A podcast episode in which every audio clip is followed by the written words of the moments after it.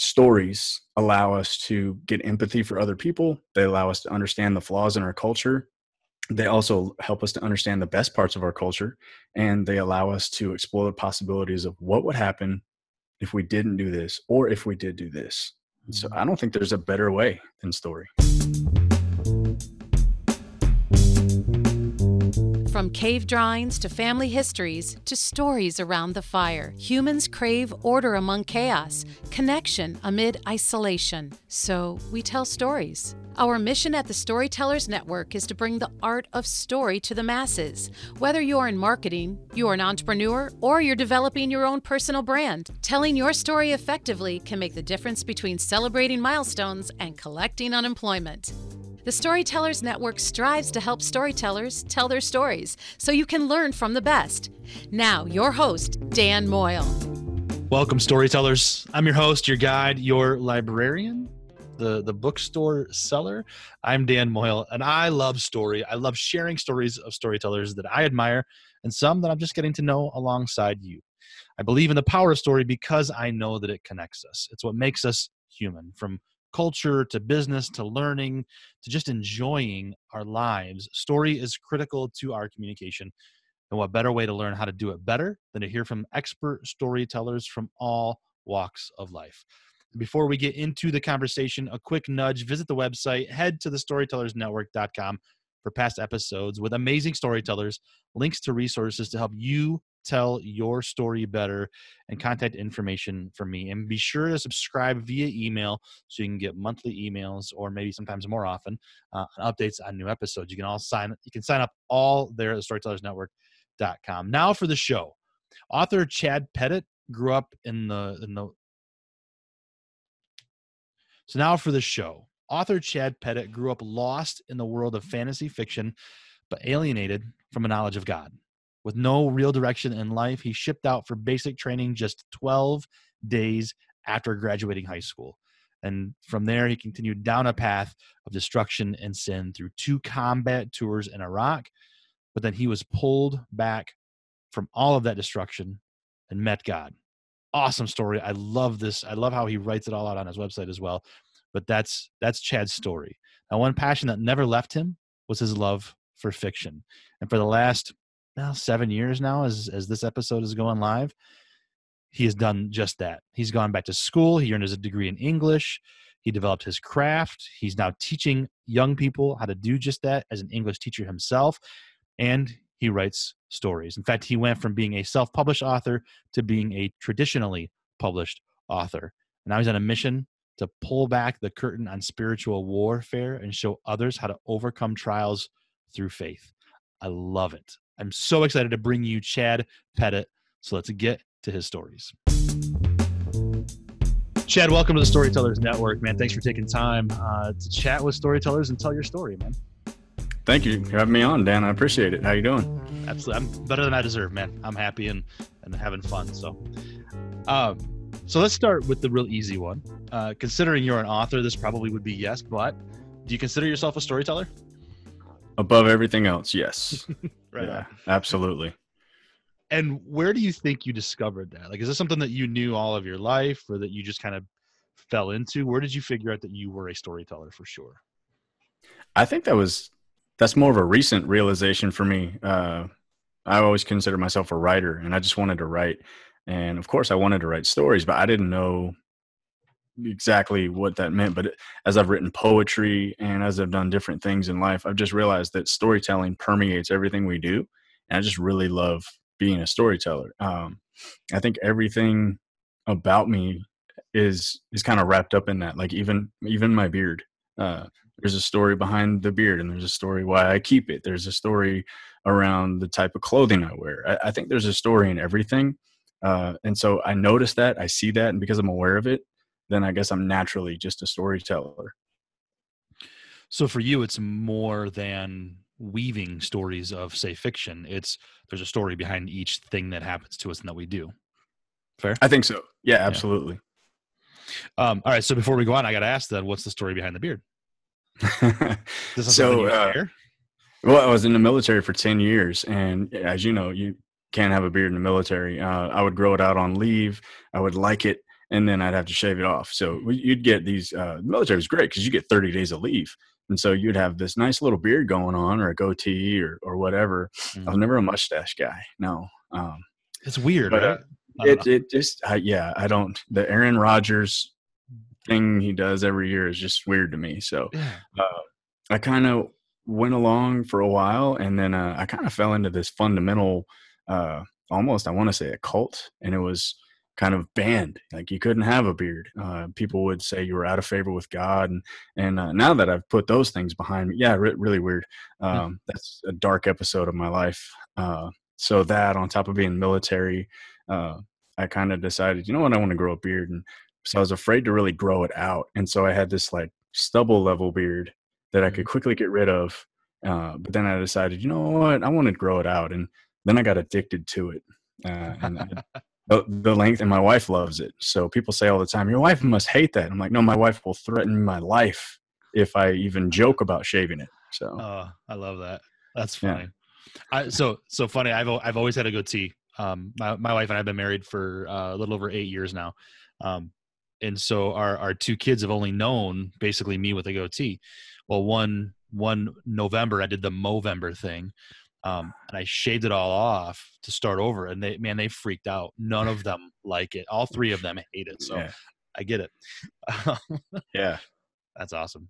So so this is a recent discovery that you figured out that you were a storyteller. Where do you where did you not where how how did you discover that? What is it that said in your spirit, this is what I'm meant to be?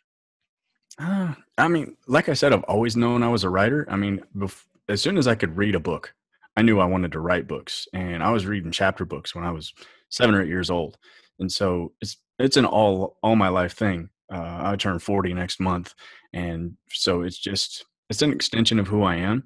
Hmm. But I think coming to that realization that all stories are just a snapshot.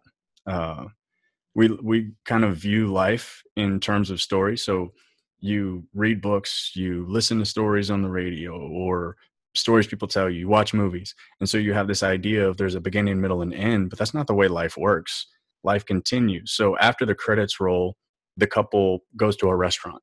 But we don't see that part. After the credit rolls, the you know, something else happens and a new story begins. And I think coming to that realization that there's just snapshots and me being able to find the beginning middle and ending in the snapshots of life is something that I'm, I'm really fascinated with i enjoy exploring that and so i view story as this one continuous thing but within each snapshot there's something beautiful that i like to explore hmm. I, that's an incredible way to describe it i love that chad snapshots that's really cool um that's good I'm going to tweet that when I publish this. Um, so that's that's good. Um, so it, I know that you're a, a, you consider yourself now a traditionally published author before being a self-published author. So that's a journey that you've been on, and I, and I know you covered it in your blog a little bit. For those who are just meeting you for the first time on the show, um, how did that? How was that journey for you to go from self-published to traditionally published? Rocky, very rocky.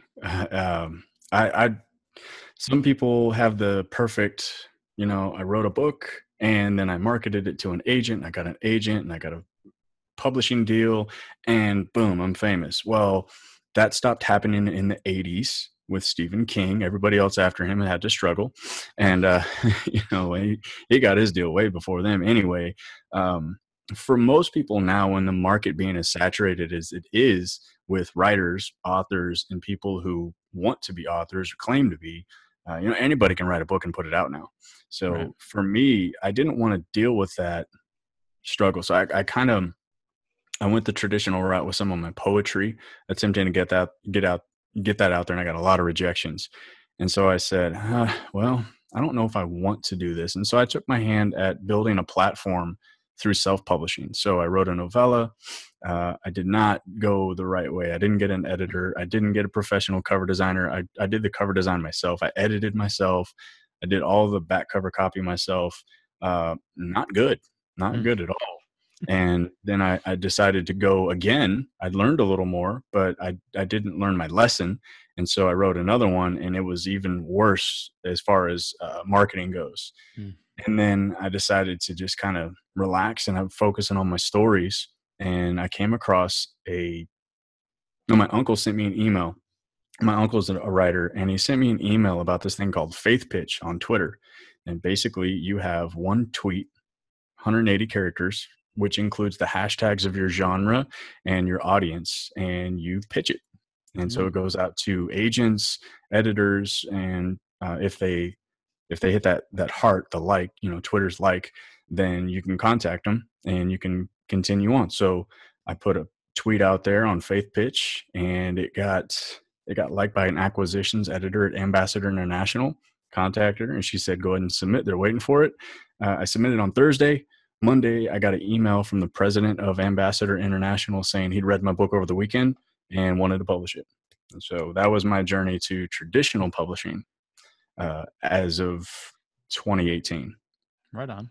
So, so social media really can make a difference in in an author's life, not just terrible grammar and terrible, you know, trolls and stuff, huh? yeah, yeah. It, the social aspect, I, I, wouldn't recommend going the route of trying to market your books through social media unless you have a massive platform, which I do not.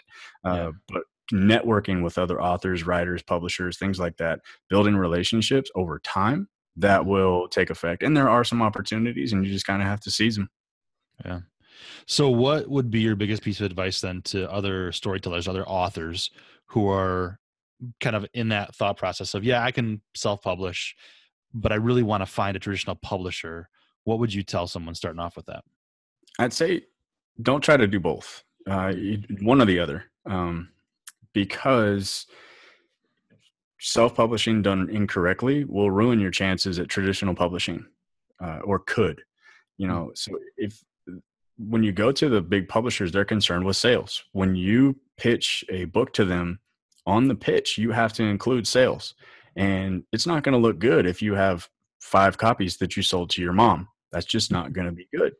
Uh, so my recommendation is really take stock of what you want. Do you want to have full control? Self-publishing may be the route for you. You're not going to have the same access. Now things are changing in the industry and they've been changing since about 2009 has been the really rapid increase. Uh, now uh, self-published authors have more access to freelance editors copywriters uh, book designers is more affordable but you still have a lot of things that you won't have with a traditional publisher so you have to decide do i want to have full control or do I want to have more access to things like bookstores and libraries? But even then, you're going to need the bigger deal. And just because you have a traditional deal doesn't mean you're getting into bookstores. Uh, it's the work is on the author. So you just have to decide what's for you. And I'd recommend contacting authors in your genre and asking their advice. You'd be surprised how open authors are to guide up and coming and and be in friendships, relationships with other authors. It's funny because I always used to think like that probably isn't a thing, right? Like there aren't a bunch of authors getting around and talking, but in reality, gosh, that's what Tolkien and C.S. Lewis did. I mean, mm-hmm. that's what I th- I think authors like Dean Koontz and Stephen King still do. I mean, I I feel like that's a thing where no, like on Twitter, I know it's writing community. Um, that's what people do. They get around and want to help each other. So it's a really, it really is a small world then, yeah. Yeah, absolutely. Um, you know, mastermind groups are a big thing. I'm not actually part of any mastermind groups. I've been uh, just learning about those. I didn't even know they existed. But absolutely, Lewis Carroll, uh, Tolkien, and C.S. Lewis, they all were together. They were contemporaries. They knew each other, and so they would meet, and they had this club, and basically they'd smoke cigars and and share their stories with each other, and uh, through that they made each other better. And it's easy to to think that you're a great writer when you're reading it and you're the only one. But when other people come along, they can give you the advice. You may be great, doesn't mean you can't be better. And mm. so having someone to come along and help you out, but then also making the connections. You think of the guys from the uh, the, the era of the 20s, Steinbeck, uh, all those guys were were together. You know, where would Fitzgerald have been without all of his friends? You know, they they knew knew each other. They had these connections, and that's how they got introduced to their editors, publishers. That's how they got the marketing deals. Of course, it's a different world, but yeah, it definitely exists. And what's what's cool is that what I've seen on through social media is that it, it definitely is a different world, but that world is almost the same. It's just digital now. Like it's different but the same. So Mhm. yeah, very interesting. Um, so Chad, why do you think we love stories so much as humans? Mm. Oh, that's a tough one, but good question. I like that. I everybody loves a happy ending, uh, and everybody's look. Some people don't. Some people like the sad, tragic endings. Um, there's something out there for everybody, but I think there's something in all of us that wants more. We want to explore. Also, we want relations. We want to know that someone is relating to what we're going through. Uh, we want confirmation of the things we're feeling. It's the exploration of the unknown. So much of life comes from the unknown, and writers spend their time in the unknown.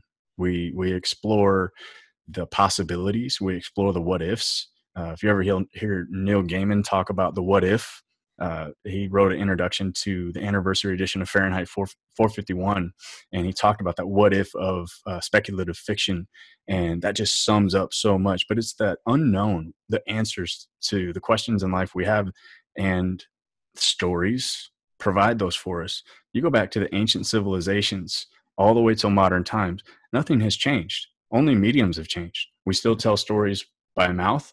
We still tell stories written down. It's just we're not using clay tablets anymore. So if that's what we love as consumers, as readers, as listeners of story, what do you then, as a storyteller, love about story? What does it do for you as the one who creates them and tells them? I don't know if there's one specific thing that I love. I enjoy exploring. Uh, I, for me, it's kind of therapeutic when I'm when I'm writing my stories. Uh, there's a little piece of me and everything. Uh, Tolkien may not have been a fan of allegory, but I'm a huge fan of allegory, and you can find bits and pieces of my life allegorically intertwined into my storylines. Um, I like exploring what could be. So all these like I said, the what ifs and the unknowns in the world. Uh, I, I, like to take a little bit of creative license and kind of put the pieces of the puzzle together that we don't have. You know, I don't know what's happening around the world necessarily. Uh, I can't go to Ireland. I've always wanted to go there. Maybe I could just write a story about it. You know, um, I don't know what my grandfather was like in terms of his relationships. Maybe I make it up based on what I know from what my parents have told me. And just create a narrative. Um, and I don't think there's anything wrong with that as long as you're grounded in reality, just having some fun with it. Mm-hmm. Yeah, yeah, the chance to explore on both sides of the the page, as it were, as the the creator or as the consumer of it. Um, I like that. So, uh, so I want to talk about um, Fate of the watchman I know it's one of the things that you're that re, that's your recent book, right? Your most recent. No, the, the most re- series. It's the Journey of Fate series. Fate of the watchman is the first book. Uh, Fate of the Redeemed is my most recent release. Uh, okay. Fate of the watchman started it all. Gotcha. So let's talk a little bit about the that series. Then of uh, there are two books so far. How many more are you working on? First of all, you got more coming? I'm in pause right now. Uh, oh, yeah. I, I've, you know, the creative well is not bottomless, and I'm in a position of refilling it. So together, altogether, there's four stories there is a short story which is available on my website angel of fate and um, that's the precursor it's the prequel to fate of the watchman fate of the watchman is a story that took me five years to write uh, not five years continuously but uh, i wrote it put it away for a while came back to it and then uh, i wrote fate of the redeemed which is the sequel that i wrote that in about six to eight months and i really poured hard into it. And it was my first full length novel that I'd written rough draft to finished in, in that amount of time. Mm. So it really tapped me creatively. But I've definitely got two books that I want to write. There's two or three more planned, um, but two I want to write simultaneously for continuity. Because once you start getting into, th- I've got, I've got time freezing. Uh, I've got people uh, intertwined. I've got multiple plots weaving together. It's definitely a nonlinear plot. That stuff gets complicated, and mm-hmm. so uh, I want to write those together so there's no continu- continuity issues, which made some of my readers mad mm. because mm-hmm. uh, I'm a suspense writer, and so here's a trick. Here's a trick. You want to know the number one trick for how to write suspense? Mm. I'll yeah. tell you later. nice. nice. So I so I end on cliffhangers uh, because it's suspense, you know, and so they're like, "Well, you shouldn't have ended it there." I'm like, "Wow, no, I should have because there's a book. Um, but I also get it. People want complete, and uh, and so I thought for sure I was going to be writing the next one, but I just uh, I had to take a break. Mm-hmm. So when so all right, so I'm gonna I'm gonna have to edit this out for a minute because I need to come back to something you said. Um, your video paused when you said you were starting the marketing for the sequel, Mhm. and then you and then you were quiet. Uh, you were paused on me on, on my end. You were frozen until you started talking about um that the suspense part of it. So you were saying about the marketing. You you were marketing for the sequel, and then you were doing so. th- Go back to that for me if you would. Sure. So while we were marketing Fate of the Redeemed, uh, I was writing a short story, which is Angel of Fate. In that time, I was doing some blogging, and I was working on the the follow up to Fate of the Redeemed, and uh, so I was doing an outline for that, and then also I started creating a after Fate of the Redeemed came out. I was working on a serial blog, which is called uh, Keys of Fate, which I've actually consolidated now into one really long story, or you can read it in serial. Um, so that was all happening kind of simultaneously. So I was working on a lot of stories all at once. So you you love different platforms then, different ways to tell your stories then, yeah? Oh, cool. absolutely. Yeah, absolutely. I love the microculture that platforms like Twitter, Tumblr, uh, Tumblr, I've never been on there, but just different platforms, Twitter, Instagram, they all give us these micro platforms where we can tell small stories. I like flash fiction, and uh, I, I think it's definitely a challenge to write a story in this little microcosm and and so uh yeah i like exploring those. I like the serial aspect and i think that's the challenge now. To be an author in 2020 you're going to have to be diverse people are looking for books in different ways uh, looking for stories in different ways and if you can't deliver then they're going to find them from someone else and so i don't have a problem with that i want to be adaptive Mm-hmm. So Chad, you you strike me as uh, quite a an eclectic dichotomy of different things. So what I mean is, um, you you write suspense. You said. I also see it called fantasy fiction, uh, like on your website and stuff like that, Yeah, right? And, and that's what it seems like when I've read some of your stuff. It seems like fantasy. Yeah. But you're also your background is. I mean, you're uh, seem like you're a strong Christian. You're a, a deacon in your church. You're an educator. You were in the army for 10 years like you seem to be this man's man this man of faith and yet you dabble in this fantasy fiction world do you see that as this interesting dichotomy of different worlds coming together or is that just who you are like how do you navigate all that i've never really thought about it it's just me uh yeah you know, it, I had a coworker. She said, "I'd hate to be your neighbor." And I said, "Well, geez, what does that mean?" Because my wife's a personal trainer. Uh, she's she was a semifinalist in a national competition for Miss Health and Fitness. She uh, was recently in uh, filmed a commercial that'll be coming out pretty soon. And so my neighbor said, "Yeah," or my coworker said, "Yeah, living next to you, I'd be living next to a published author. I'd be living next to a soon-to-be famous personal trainer." And like, yeah, I never really thought of that. Uh, we're just, you know, I'm just a guy. But uh, my time in the army shaped me into who I am. My time after that, absolutely the the struggles I had with um, just really the bad side of religion, the dark the dark side of that. Um, so uh, yeah, I I guess I I'm just me, and all that stuff's just kind of rolled together. and it seems like it's like so, so here's my side of it. I, i'm i'm i'm a man of faith as well um really involved in my church and stuff and and have a, a strong faith and i try and teach it to my daughters and stuff. But it look like but i didn't used to be.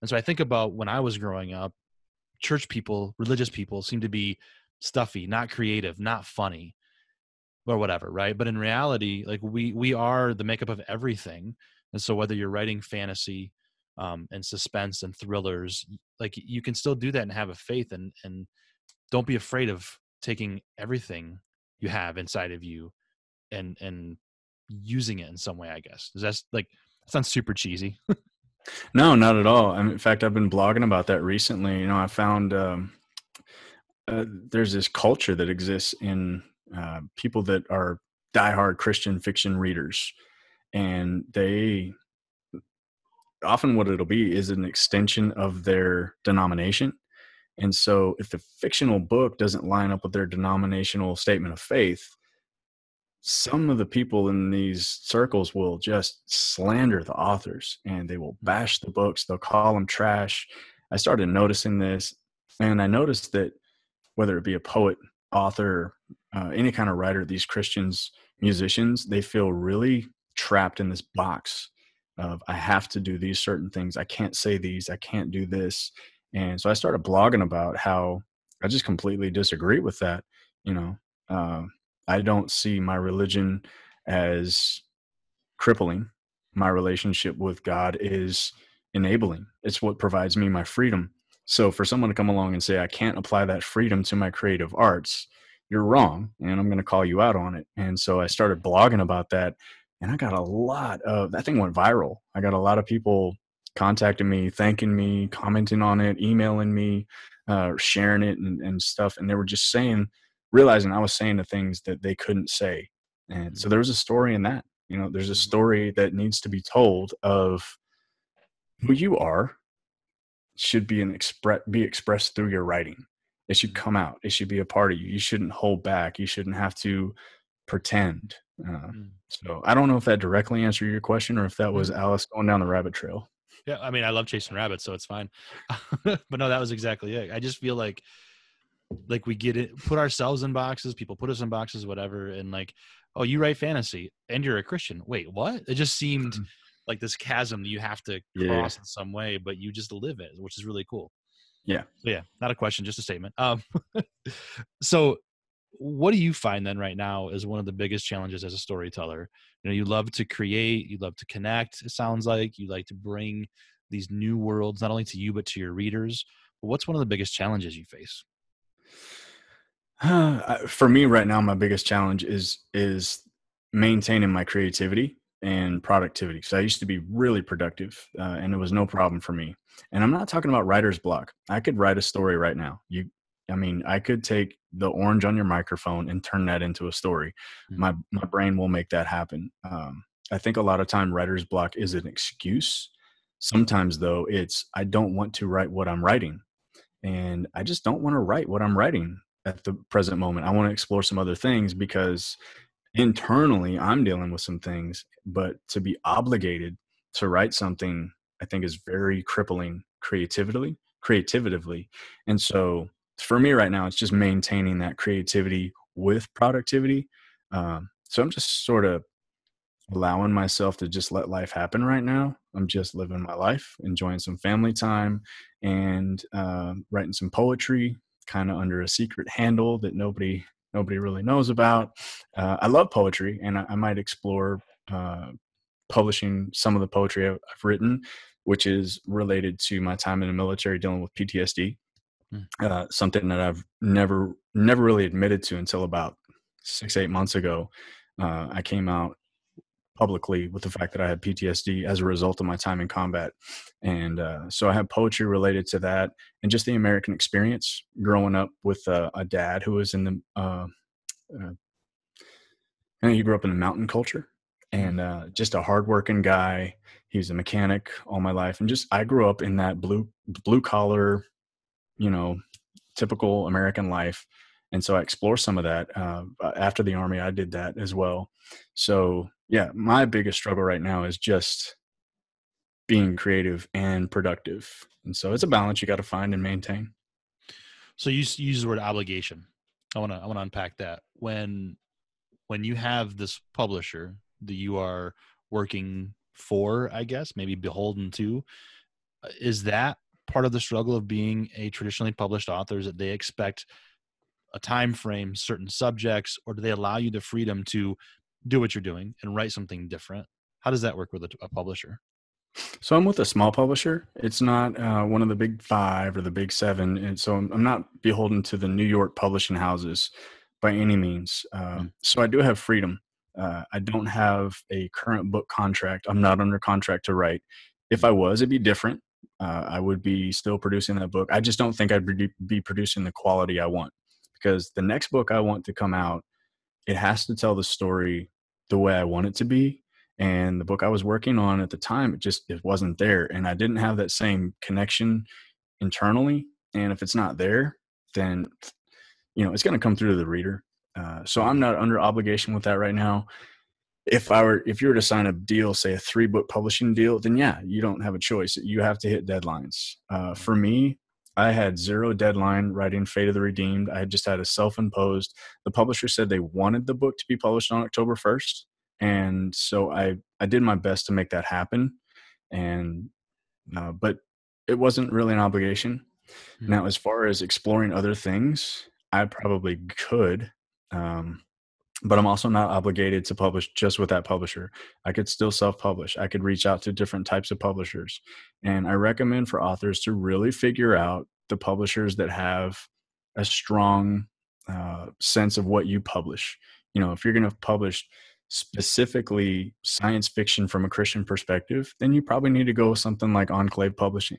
If you want to go with uh, secular romance, well, then you probably need to reach out to the people that are publishing secular romance and really specializing in it. To assume that every publisher has everything and no specialty is erroneous. Hmm. So, okay. So, publishers typically have kind of specialties you should kind of chase down then, yeah? Absolutely. That makes sense. Um, man, fascinating. I could go anywhere with this. This this is a great conversation. I'm, I'm learning a ton, but also just learning a ton about your story too. Um, so you said something earlier about I wrote down refill. You refill your creativity. Where do you go for that then? Mm. Uh, like how are you, you doing know, that right now? Right now, um, I'm. You know, I, I said the word obligation earlier. Uh, I'm not allowing myself to write anything out of obligation. Uh, so I have this fascination with uh, ancient texts. I don't know why. Uh, I just think it's ancient cultures, gods and goddesses of Greek, Norse, um, ancient Sumeria, all those. I'm just fascinated by them. And so I listen to some podcasts. Right now, I'm listening to the Epic of Gilgamesh, which I, th- I find is fascinating. I'm also reading some uh, information on some websites about ancient Sumer, uh, Sumeria. Uh, I like the mythology podcast. And so I'm just doing some study on that. And I have plans for that because throughout my stories, I incorporate angels and demons and this spiritual warfare, this battle that's going on behind the scenes. And I, I think there's a direct route to the gods and goddesses and the myths and legends of ancient cultures. And I want to bring that into my stories. And so for me to to find that creativity, I'm exploring and doing the research. So, but I hate traditional, boring research. Like, mm. uh, it's not fun for me but this kind of stuff that I really enjoy, oh yeah. And so I'm glad I'm writing in a niche that I enjoy, but I need to really spend some time researching it. So that's for me, that's what it is. And at the same time, I'm writing poetry just about life and I'm writing them in micro. So it's uh, just a five minutes. There's a poem and just kind of just enjoying it. Mm-hmm. So, so you can fill yourself by still creating an output. Right? Absolutely. Yeah. At least for you anyway. Yeah, you know, the the law of apathy is a real thing. Things that sit will break down. Uh, when I was in the military, it was just this running gag. Uh, we had tanks and trucks, Humvees, uh, armored vehicles, and they sat in the motor pools. And if they were left unattended, they'd get leaks, they would rust, they would break down. They have to be started, they have to run. And so uh, the writer's no different writers, authors, creative people in general, musicians, if we're not using our our creativity, it's uh, it's not like riding a bike. You mm. you will forget. You need to be doing it, and so uh, the more you're doing, the better you are. But at the same time, you have to make sure that you're filling yourself up with new information and i think that was my problem was i was i was putting out the information so i was getting better at my craft like my prose was getting better and all those sorts of things and my storytelling my arcs my character development those were getting better i just didn't have anything new and so mm. that's that's what i'm doing now mm. interesting i love i love the idea of research in a fun way not just like um looking through books at a library that i don't want to know about but yeah like podcasts and everything there's so much there's so many ways to take in content now that why not explore those right Absolutely. Awesome. Yeah. Podcasts are great and uh, audiobooks. Mm-hmm. Um, Yeah, um, I think my favorite is podcasts because I can just click on, I can subscribe or download several episodes and just listen to them while I'm at the gym, driving to work, mm-hmm. and uh, mix it up. You know, listen to an audiobook, listen to some podcasts. Mm-hmm. You know, mm-hmm. if you're going to be on your phone, which most of Americans are on their phones nonstop, do mm-hmm. something creative. So if you find me on my phone, I'm probably researching ancient Sumeria and not scrolling Facebook, which is weird. And I get that, but that's me and I like it. there you go. So, Chad, how do you think we can use story to improve our everyday lives? Oh man, uh, we could probably spend two hours talking about that one. Just uh, mm-hmm. that alone, you know, people come through my class, and uh, I'm I'm teaching them fiction at the beginning of the year. I teach ninth grade high school English, and at the beginning of the year, I'm teaching them fiction. Why do we need to read books? Well, because we gain empathy through characters, characters that are relatable. We learn their experiences. You know, uh, when I was in college, I used to say this in some of my classes all the time. You can sit here with your history books all you want, but if you want to know about American culture uh, prior to the Revolutionary War, get the journals of all the pilgrims, get the journals of the people that were involved in the uh, the earliest relationships with Native Americans. Read those journals and you'll find the truth. Read the poems and the books. Um, if you want to know about culture in Nathaniel Hawthorne's time, read Nathaniel Hawthorne's books because the expression, the culture is expressed in those books. And so we can learn about our culture and see the flaws in it. See, that's the that's the key. Dystopian literature, I love dystopian mm-hmm. literature because it allows us to explore the possibilities of what will happen. Guys like Aldous Huxley and and him they they just they nailed it they predict ray bradbury these guys predicted the future we're talking about people that didn't have tvs predicting people doing the things they're doing with tv now t- talking cars cars that drove themselves in a time when this guy didn't even own a car.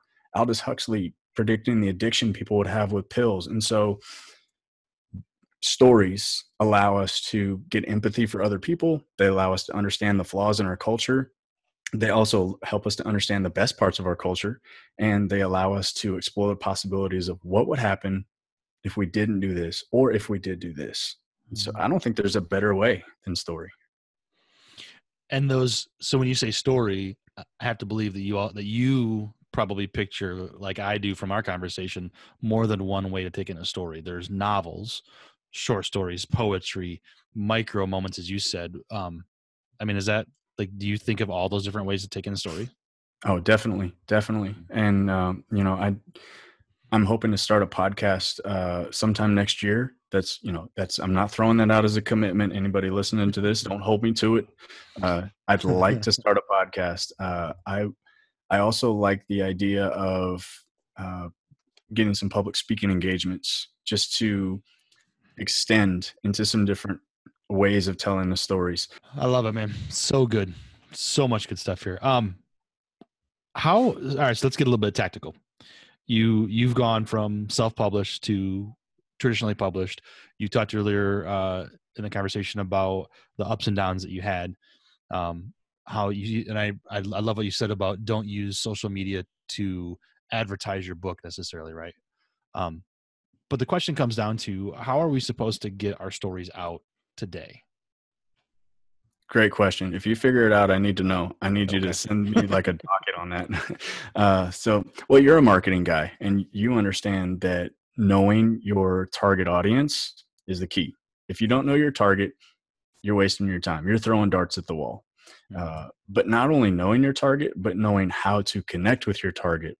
So if I've got a dartboard on the wall and I grab a flamethrower, I'm not going to get the job done. Mm-hmm. take my dartboard with a dart and get it the proper distance, then I'm getting something done. But if I take that dartboard and I stand back 400 yards and throw a dart at it, I'm never going to reach the target. So, all that to say, you need to know who your target readers are, where they are, and how to connect with them. So, 2020 is going to be a crazy year. I think 2021 is going to be the big disruptive year for Amazon just noticing the trends about every three years there's a huge disruption uh, back in 2009 was like the surge of the ebooks and uh, in recent years we've had the surge of audio and audio is on day one maybe at day zero, honestly. So, uh, a lot of readers are big on libraries, but I think subscription is going to be the big thing moving forward. Uh, you look at Disney Plus, you look at Netflix, Hulu, everything is based on a subscription, and subscription is not new; it's just resurging. So, I think if readers, I think if writers figure that out and figure out how to master the subscription model, they're going to be in good shape. And there are some people doing things with like Patreon, uh, but Patreon is supporting the artist. That's not supporting the reader. So, mm-hmm. yeah, you support me on Patreon and you get free stuff, and I write. But and so that's sort of a symbiotic relationship. But I'm talking about you subscribe to me and I give you stuff on a regular basis. That's the model that I think is going to disrupt in 2021. That's going to take over. I don't know how that looks, uh, but but again, going back, if you don't know how to reach those readers, you can forget about it. Mm-hmm. So a lot of readers are not buying books; they're getting them at the library. So are you getting into the libraries? You got to figure out how to do that. The publishing houses are taking their lessons from self-published authors. Um, the big, you know, Hollywood is reaching out to self-published authors now, and things are different. Just the world is changing, and we need to be uh, be adaptive but I haven't figured out marketing. I haven't figured out how to get the big sales. I'm not that guy. Uh, yeah. I do know based on research that social media is not is not effective. If you want to sell books on social media, you'd need about a million followers on Facebook to sell one book. Mm. It's kind of how the numbers work out. Mm. That is terrible. it really I'm not is. surprised. I'm not surprised though.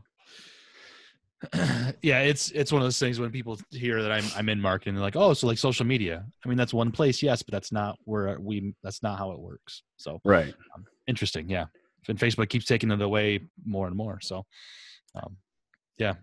All right, uh, so so mark your calendars. Tw- the end of 2020, we're going to see the subscription thing change. I love that. We're going to watch that. Um, yeah, and it's and it's fascinating to figure out where that's going to go and how to build community to get subscribers, right? That's what it comes down to. How do you build your community that will mm-hmm. then subscribe to you? So um, that's good stuff, Chad. So I'm going to get to my, my last question here in just a second. Um, but I want to make sure everybody listening gets to connect with you. So where is the best place to hit up Chad Pettit and see all your books and read your stories and give us a listen to that forthcoming podcast? yeah. So, so definitely, um, looks like I froze. I can hear you. Okay. Uh, uh, yeah. So if you want to connect with me, the best way is through my website, chadpettit.net. That's C H A D P E T T I T dot net, not dot com, chadpettit.net. And uh, all my links to everything is on there. So it's my hub. If you want to start the angel, uh, excuse me, start the Journey of Fate series, go to my website and you're to be asked if you want to subscribe and you'll get a free short story instantly sent to you for an exchange for your email address. You'll get Angel of Fate, and that's your taste test. If you want to find out if the Journey of Fate series is for you, I'm on Facebook and I'm on Twitter.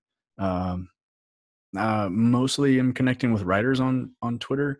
Um, and Facebook is kind of going away because, as you know, Facebook continues to limit our organic reach, and they want you to pay for everything. Uh, I'm not bowing to that uh, ogolopoly, and so probably stepping away from Facebook in 2020. I think Facebook is going to be disrupted in a big, big way. They should pre- prepare for that, mm. um, which is probably why they bought Instagram because they saw the writing on the wall. But yeah, chadpettit.net, and that's where you'll find me consistently. Awesome. We'll put that in the show notes. Everybody get that and your social media as well. So, Chad, if someone were to tell you uh, today that you can no longer be a storyteller, they got to find something else to do or find a new way to live, what would your last story that you'd want to go out on be? Mm. My last story would be the meta version of me reacting to that. So I would tell the story of somebody coming to me and telling me that I had to change everything and I would create that person as a monster in my story and they would be the big bad and I would be a superhero and I would destroy that person and launch them into the multiverse. I love that. I love that. That was great. awesome, man. Chad, thank you so much for being a part of the Storytellers Network. ChadPettit.net. Go visit that website. Cheers, man. I appreciate you. Thanks, Dan. Appreciate it. I had a great time. Once again, Chad Pettit. Thank you so much, Chad, for being a part of the show. You can connect with him at the links in the show notes, like we mentioned. Enjoy the episode. share with someone who could benefit from it. Social media, personal email, sharing it in just plain conversation all help spread the word on these conversations with storytellers. Let's change the world through story together, shall we? And if you want to share your story with me, go to thestorytellersnetwork.com to connect or email me directly, dan at thestorytellersnetwork.com. Be sure to subscribe to the email list for new episodes and insider information delivered directly to your inbox. Thank you for joining me on this journey. Until next time, here's to telling our stories and having stories to tell. Cheers. Thank you.